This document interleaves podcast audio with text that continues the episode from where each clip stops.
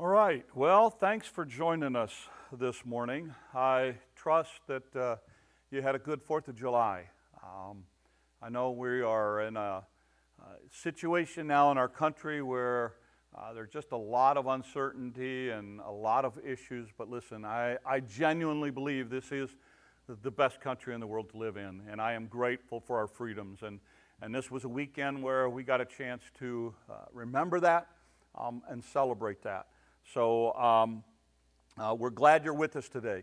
Uh, if you are considering, we are meeting now back at the church. We've been doing that for about a month. And if you are considering joining us, um, we are asking that you do a self-evaluation before you come. Uh, if you've uh, uh, if you feel like you have a fever or uh, cold, flu, whatever, uh, that way we're asking that you watch online. If you have had a temperature of one hundred point four, Uh, within the last fourteen days, we're asking that you watch online. If you uh, have had prolonged exposure to somebody uh, within the last fourteen days that has been diagnosed positive, we're asking that you uh, uh, watch online. And then uh, finally, if um, if you have either a health or an age-related issue where um, you're concerned, um, feel like you're a little bit higher at risk, or you're uncomfortable uh, being around people, we ask that you watch online. We've committed to this, and so Uh, we're providing this as an outlet uh, to continue to try and minister to you. Uh, if you're not on our email list, please get on our email list. That uh, on Sunday now, we share uh, our, our prayer requests and concerns. Um, and we don't want to do that on an online platform, but we're comfortable doing it with our church family. And uh, we send those out on Monday night uh, just so that we can pray and, and be encouraged with each other throughout the week. So um, please do that. So let's go ahead and go to the Lord in prayer. And we'll get started this morning. Lord, thanks for uh, the day. Lord, for the privilege of being um, in this country, to be able to have the freedoms and to be able to worship you freely, Lord, without persecution.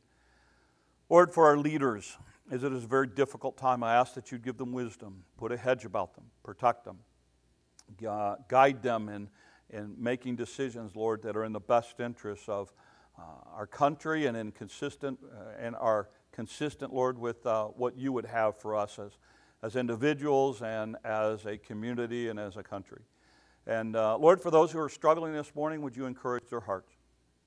Um, those, Lord, that are uh, struggling emotionally or, uh, Lord, mentally with everything that's going on, for those that are um, have some serious physical concerns, for those that Um, are dealing with uh, family issues or financial issues, that, Lord, you'd meet needs as only you can. And for us this morning, God, as we open your word, speak to our hearts and help us to not just hear but to apply these things we ask in your name. Amen. If you've been with us, we are in a series on the uh, children of Israel and Moses. And uh, we are now at Sinai. Uh, Israel will actually be camped here for for almost an entire year. Um, while they're at Sinai, they're getting the Ten Commandments, um, and then there's a whole series of explanations past that. And later the Jews will put that into six hundred thirteen different commandments, um, which are all based off of the Ten. And we're just walking through each one of the Ten. The Jewish people know it as the Ten Words. They associate a word with each commandment. And so we've kind of taken that as a foundation, and that's kind of what we're doing. So we've talked about the first commandment, which is uh, you shall worship the Lord your God, uh, and that is the idea of authority. That is an internal decision that you and I must make. Uh, who is going to be the authority for our life? Um, the second commandment was thou shalt have no other gods before me, and that is an external commandment dealing with, and our word was priority. The idea that there's a priority that, has, that God has to have in your life, and last week we talked about Christ being the center of it, much like that wheel that I illustrated with. And so that brings us to the third commandment. You should know the third commandment is a little bit different um, this morning, and that it is the only commandment that actually has um, a, a punishment or a penalty phase tied to it. Um, but before we get there, I want to go back and tell you a little bit of a story. Um, for those of you who know me, you know that I have a background in Shakespeare. I love Shakespearean acting. Um, I, I hate reading it, but I love seeing it acted out. And one of the most famous Shakespeare plays is, this, is the play Romeo and Juliet. And so many of you have, are, are aware of, uh, of the scene with, you know, Romeo, Romeo, wherefore art thou Romeo, and, and Juliet's on the balcony. Um, but in that scene, there's an important little phrase that kind of lays the groundwork for where we're headed today. And what happens is, uh, Romeo is a Montague, and Juliet is a Capulet. And so they are two families on different sides of the track, so to speak. Um, one's from an upper, um, high-end kind of family, and the other's on the lower economic deal of the thing, and, and they get together, and their families are at, at odds with each other, and they have all of this thing going on. And, uh, and in that scene, um, Juliet, standing on a balcony, says, um, they're dealing with this issue of, well, you're a Capulet, and I'm a Montague, and, and this kind of thing. And Juliet says, um, what is a name? Uh, a rose by any other name still smells as sweet.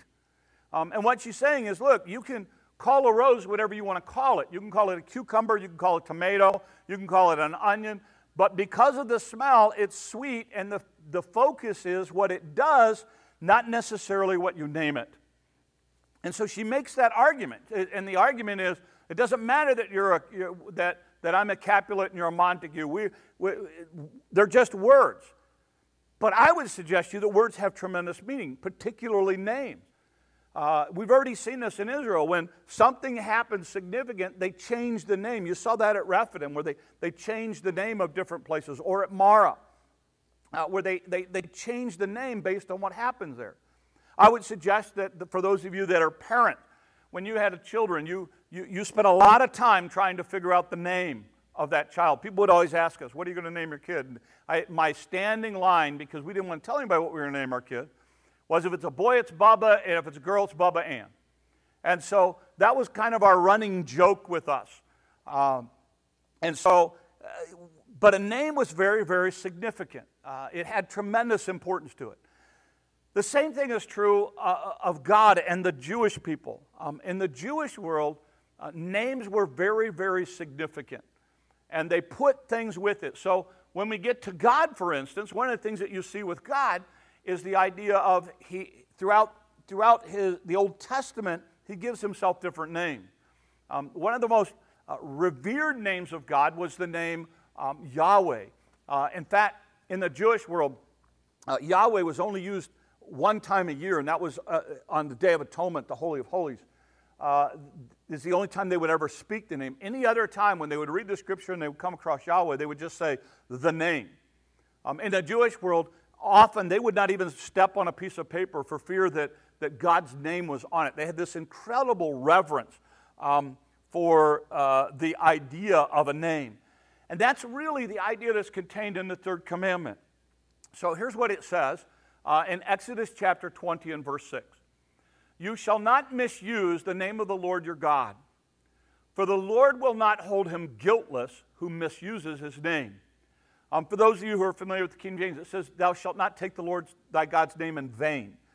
And so often, throughout many of us, we've always associated that with swearing.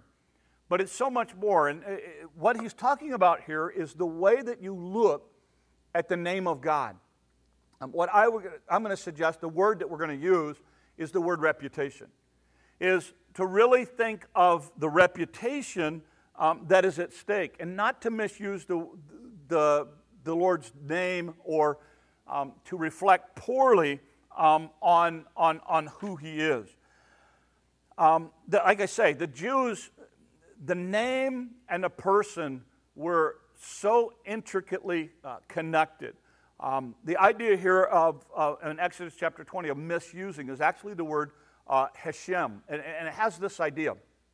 Uh, it has the idea of anything that would bring Um, disrespect to the Torah, um, the Jewish people, um, or uh, the Jewish faith.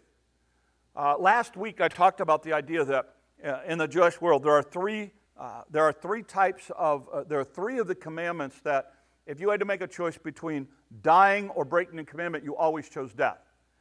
Uh, if if you were uh, to if they gave you the choice, worship another god or die, a Jew would always choose death. If they gave you a choice, kill someone or die, they would choose death. Um, commit sexual immorality or die, they would always choose death. To take that a little bit further, the Jewish law taught this, that if there were ten Jews present, and, and this was always a big deal. The number ten was a big is a big deal in, in, in the Jewish world. But if there were ten Jews pregnant, uh, um, ten Jews present, uh, you would die over breaking any of the Ten Commandments. So, in other words, if if if there are ten Jews present, and we we, we have to misuse God's name, all ten Jews would choose death. And the reason behind it was this. Once they assembled that large a group, then the name and the reputation of that group was now at stake.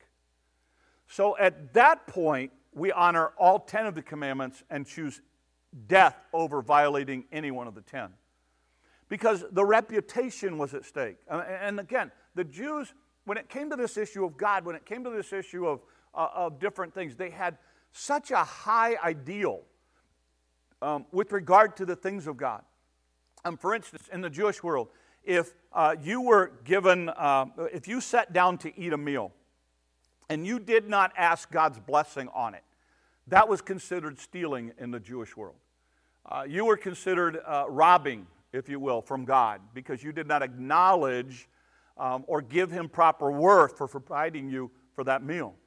Um, if you were to see a house on fire, and you were to walk by it in the Jewish world, and you were to and you were to look at it and go, "Well, thank you, God, that it's not my house." A Jewish person would not do that, because in the Jewish world, to do that was to say, "I'm glad that that happened to somebody else." They had such a high reverence for for, for people and for for God. So in their world, this idea of reputation, um, this idea of respect, this idea of uh, not misusing or misrepresenting God or his name or the Jewish faith was huge.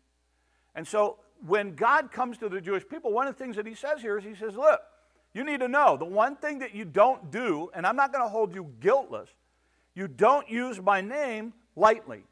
You don't use my name or my reputation in a, in a half-hearted kind of way.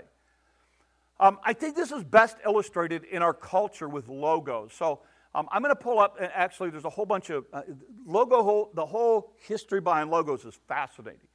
Um, but I'm going to pull up what they consider to be some of the, the most popular logos in the world. Not necessarily, I mean, if I was doing this for our, for our group, our country group, we'd put up, you know, Case and, and um, uh, John Deere and, and, and those kinds of things. Uh, but... Um, this is worldwide, so you got to kind of keep that in mind.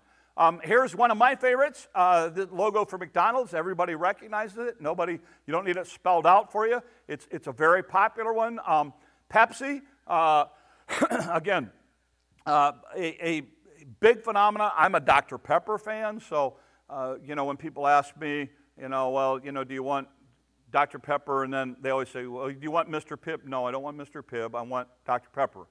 Um, if I can't get Doctor Pepper, I go to my second choice, which is Coke. Coca-Cola, uh, again, worldwide. Known, uh, that symbol is known all over the world. Um, Target, uh, many of you shop at Target, so you're familiar with, with the bullseye thing. Uh, Disney, um, again, huge logo, recognizable all over the world. Uh, Nike, uh, their swoosh, uh, which uh, nothing more than a check mark, but it, it, it's got worldwide fame. Uh, Shell, one of the most popular logos in the world regarding uh, petroleum, uh, regarding cars, Mercedes-Benz. Not as much, not as many here as there are uh, worldwide, but a, a famous logo all over the world. Um, FedEx. Um, what you need to know is that when people do logos, uh, there's a tremendous amount of research. There's a tremendous amount of significance behind a logo or even behind a chain. So many of the logos have a number of things tied to them. FedEx is one. For instance, when they designed the FedEx logo, they put an arrow in the E X part of it. Again, a lot of people aren't aware of that, but it conveys what they do and the idea of moving stuff. Amazon. Uh, a lot of people aren't aware of the fact that the A and the Z are connected in Amazon. And the reason the A and the Z are connected is because they wanted you to know that they sell everything from A uh, to Z. So they, they put the arrow to connect those two. L G.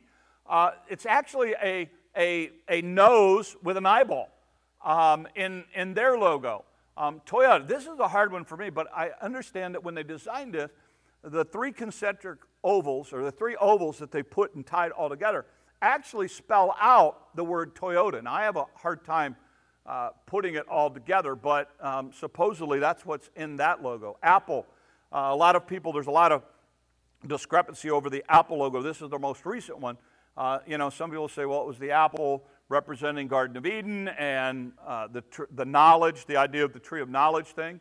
Um, Google, here's an interesting one. Google, if you'll notice, their logo is all primary colors, red, uh, red, green, and yellow, with one exception. Uh, the L is not a primary color, it's a secondary color. The reason Google did that is because they wanted you to know with the L that they are not in a mold. They, they think outside of the box. They are outside of the norm. So the L represents the idea that we're outside of the norm of things rather than just the three primary colors. And of course, uh, my daughter, or my, my granddaughter's favorite, um, Chick-fil-A with the, the chicken uh, as a part of the seed. Now, you say, okay, so what, why, why are we doing that? Why are you talking about it? Here's why. These companies have gone to a tremendous amount of money and a tremendous amount of um, advertising, a tremendous amount of uh, focus groups, studying this, analyzing this, in order to make sure they got the logo right. Because they wanted the logo to represent their company. And so they've spent a lot of time trying to refine it with these little tweaks, and, and, and, and it becomes a big, big deal. And here's the thing that you'll learn about these companies. They go to great lengths to defend someone who misrepresents their logo. Um, you try doing a painting or a stained glass window or something of a Disney character and then try to sell it. And you will find very quickly that you get a letter, that cease and desist letter that says, you can no longer do this. Why? Because they want to protect the image, the reputation that they have worked so hard to establish over the years. Um, e- even our church, you think about it for a minute. Uh, we, we have a logo, Holly Springs Bible Fellowship. What would happen if somebody came in the community and said, hey, um, I'm going to set up Holly Springs Bible Fellowship Bar. I'm going to set up Holly Springs Bible Fellowship Casino. I'm going to set up Holly Springs Bible Fellowship um, Gentlemen's Club. I'm going to set up Holly Springs uh, Bible Fellowship uh, Gun Range. Um, you know, I mean, what would happen? We would sit back and say, actually, the gun range would be at my house, but um, that's that's another point. Anyway, the idea is this. The idea is we want to be associated with the gospel of Jesus Christ, not that other stuff. So for us, we would go and we would say, look, you can't do that. Um, you can't do that for us because we want to be associated with this, not with that. Why? Because our reputation is at stake. That's what this commandment is about. It's about God's reputation in the community, in the world, by the way you and I communicate what the value is in His name. Just as those companies wouldn't let you go in and, and misuse their name, God's saying, look, if you're going to be associated with me, then you need to know there are some things that are important to me, and one of them is you don't misuse my name. You, you, you don't hurt my reputation. You don't make me say things or do things that, that, that I don't want to be associated with, that I don't want to do. Um, consequently, I mean, one of the things that comes to mind right away is the issue of profanity. Um, notice what the passage says. Listen, when Jesus was here, here's what he said. Uh, For the mouth speaks what the heart is full of. Um, a good man brings good things out of the good stored up in him. An evil man brings evil things out of the evil stored up in him. But I tell you that everyone will have to give an account on the day of judgment for every empty word they've spoken. For by your words you'll be acquitted, by your words you'll be condemned. One of the things that Jesus teaches is the idea of you have to be very careful what comes out of your mouth. James talks about this, in that it's very, very easy for that which is wrong to destroy. And you're watching this in our culture right now with this whole word thing and this whole thing playing out. And what he's saying is this. He's saying, look, you need to be careful of the words that come out of your mouth. Now, let me do a little preface here, okay? Um, I, I understand that some of you are in, in, in, in horrible work environments where the language is just atrocious, where every second or third word is a swear word. And I understand that when you're in that environment, eight, ten hours a day, five days a week, you can't help but that impact you? And I understand that it's a bigger struggle for you than it is for someone like me who's, who, who actually has some control over the environments that I'm in, and I can actually control some of that. Uh, because it, it's a little bit easier for me. I can always play the preacher card. Uh, but for some of you, you're, so, so I understand that dynamic. But I also understand this dynamic that, listen, you and I have the ability to control it. Um, I, I'm not saying it's easy, but we have the ability. I see that often as a pastor, where somebody will be um, around me and it says, it's like every second or third word is a swear word, and blankety blank, blank, blank, blank. And, and, and if, it, it's not fair that I get to do this, but I do get to do this, and I do it once in a while. I get to play the preacher card. And so, you know, in the middle of the conversation, I'll say something about, you know what, I was talking about that when I was preaching on Sunday. What, what do you mean preaching on Sunday? Well, I'm a pastor. Now, all of a sudden, it's amazing to me that these people, who every second or third word is swear, all of a sudden can clean up their language. Why? Because you can control it. You, you do have some ability to think about what you're saying. That's why he says, be careful about every empty word. What happens is you're not thinking. And so when you don't think, the next thing you know, it just comes pouring out. And what he says is, because th- that's a natural tendency in life for us not to think about everything that we say, we have to be very careful about what we're putting into our lives so that those things don't come out as easy. That's what he's, that's what Jesus is saying. So it does address this issue of profanity. Um, more importantly, what I want to talk about is the areas of life that, that I want us to be careful of in how we um, don't use God's name or God's reputation in a in a worthless or in a careless kind of way. So I think it affects a couple of things. First of all, I think it affects your attitude. Um, you have to put a high value on God's name and God's reputation. Um, one of the things that, if you're around me very often, you know that I, I just don't tell religious jokes, because I don't think that God is something that I want to joke about. Um, I, I want to give him the reverence. I want to give him the respect. Um, I want to give his name uh, proper worth. Uh, it's it's an incredibly sacred name. Um, uh, Jesus Christ is not a is a is somebody that is dear and precious um, to me, and so um, I want to be very very careful about uh, the way I portray him um, in, in the community. The same thing with God. Um, I, I want to portray, I don't, I, I, I don't like the idea of, of Mother Nature. I don't like the idea of, um, you know, portraying God as some grandfather in heaven just uh, doting around. Um, so I, I, I'm very, very careful about, um, I, I want to give him the glory that's due him, the honor that's due him. Uh, just like I wouldn't let somebody talk about my wife. I, I, I want to. I want to put her on a pedestal, and I want to give her the honor that she's due. So it's the same way with God.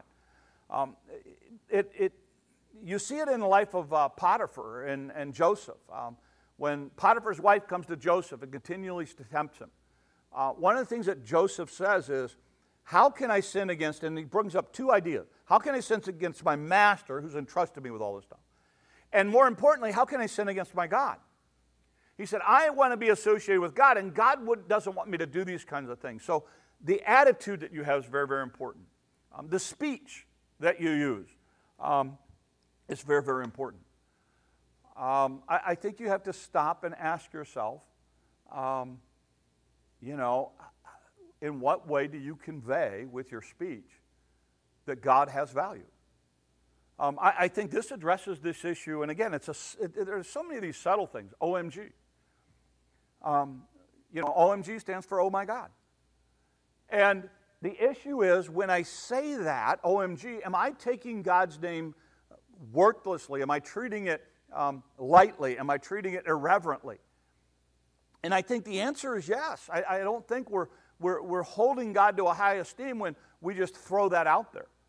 Um, or, you know, when we use the name Christ or Jesus Christ. I think one of the things that this addresses is this idea of the priority, the value, the reputation that we have when we speak that name, that it needs to be something that is held in highest esteem. The, the, the last issue is, I think, the issue of reputation. And, and this is where I see it play out big for us. Um, I see this as the most practical idea of it, and that's this idea.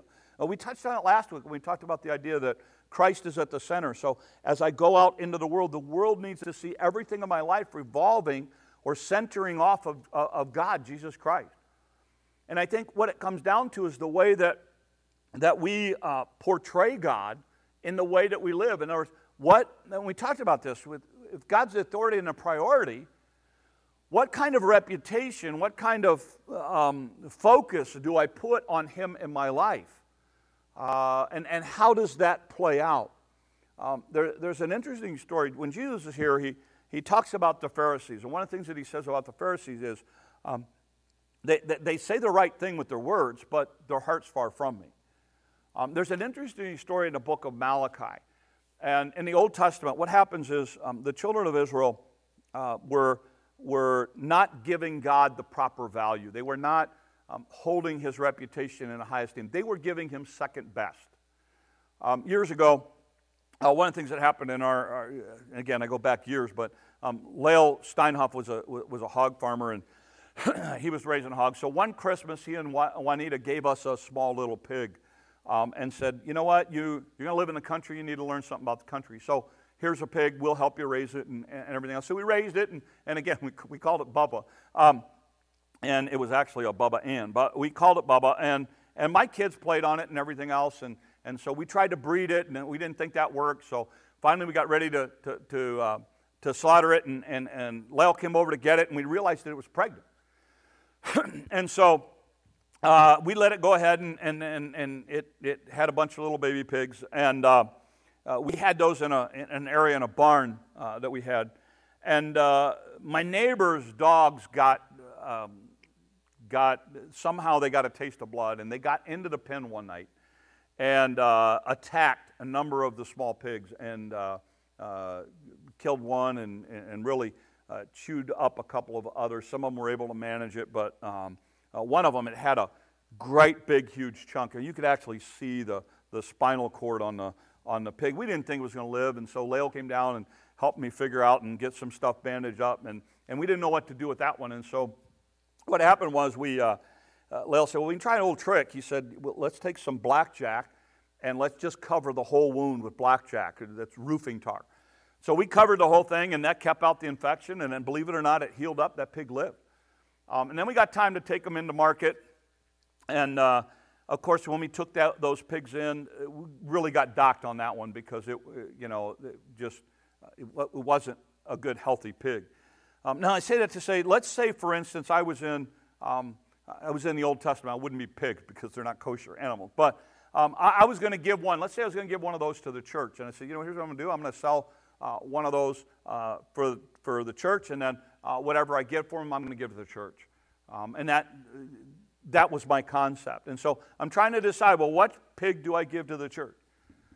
Do I give that one that I'm going to get the most money for, or do I give that one that I'm going to get the least money for, but it's all chewed up? What's happening with the children of Israel in the book of Malachi is they were taking the one that was all chewed up and sacrificing it. So they'd take the, the, the goat that was not the best, that was second best or third best or fir- fourth best, and they, they would bring that in and they would get it. And, and Malachi says, he says, look, you wouldn't even give that to the governor. You wouldn't give that to the king. Why are you now offering it at the temple for God?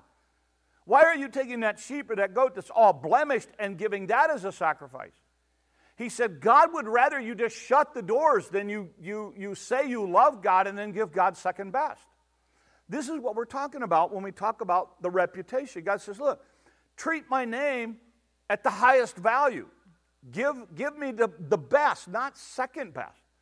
And I think one of the things that happens in our culture is if we're not careful, we don't hold God's name and God's reputation way up there. And before we know it, we're giving God second best. We're giving God the leftovers, so to speak. And I want to challenge you because this is an easy path for us to fall into.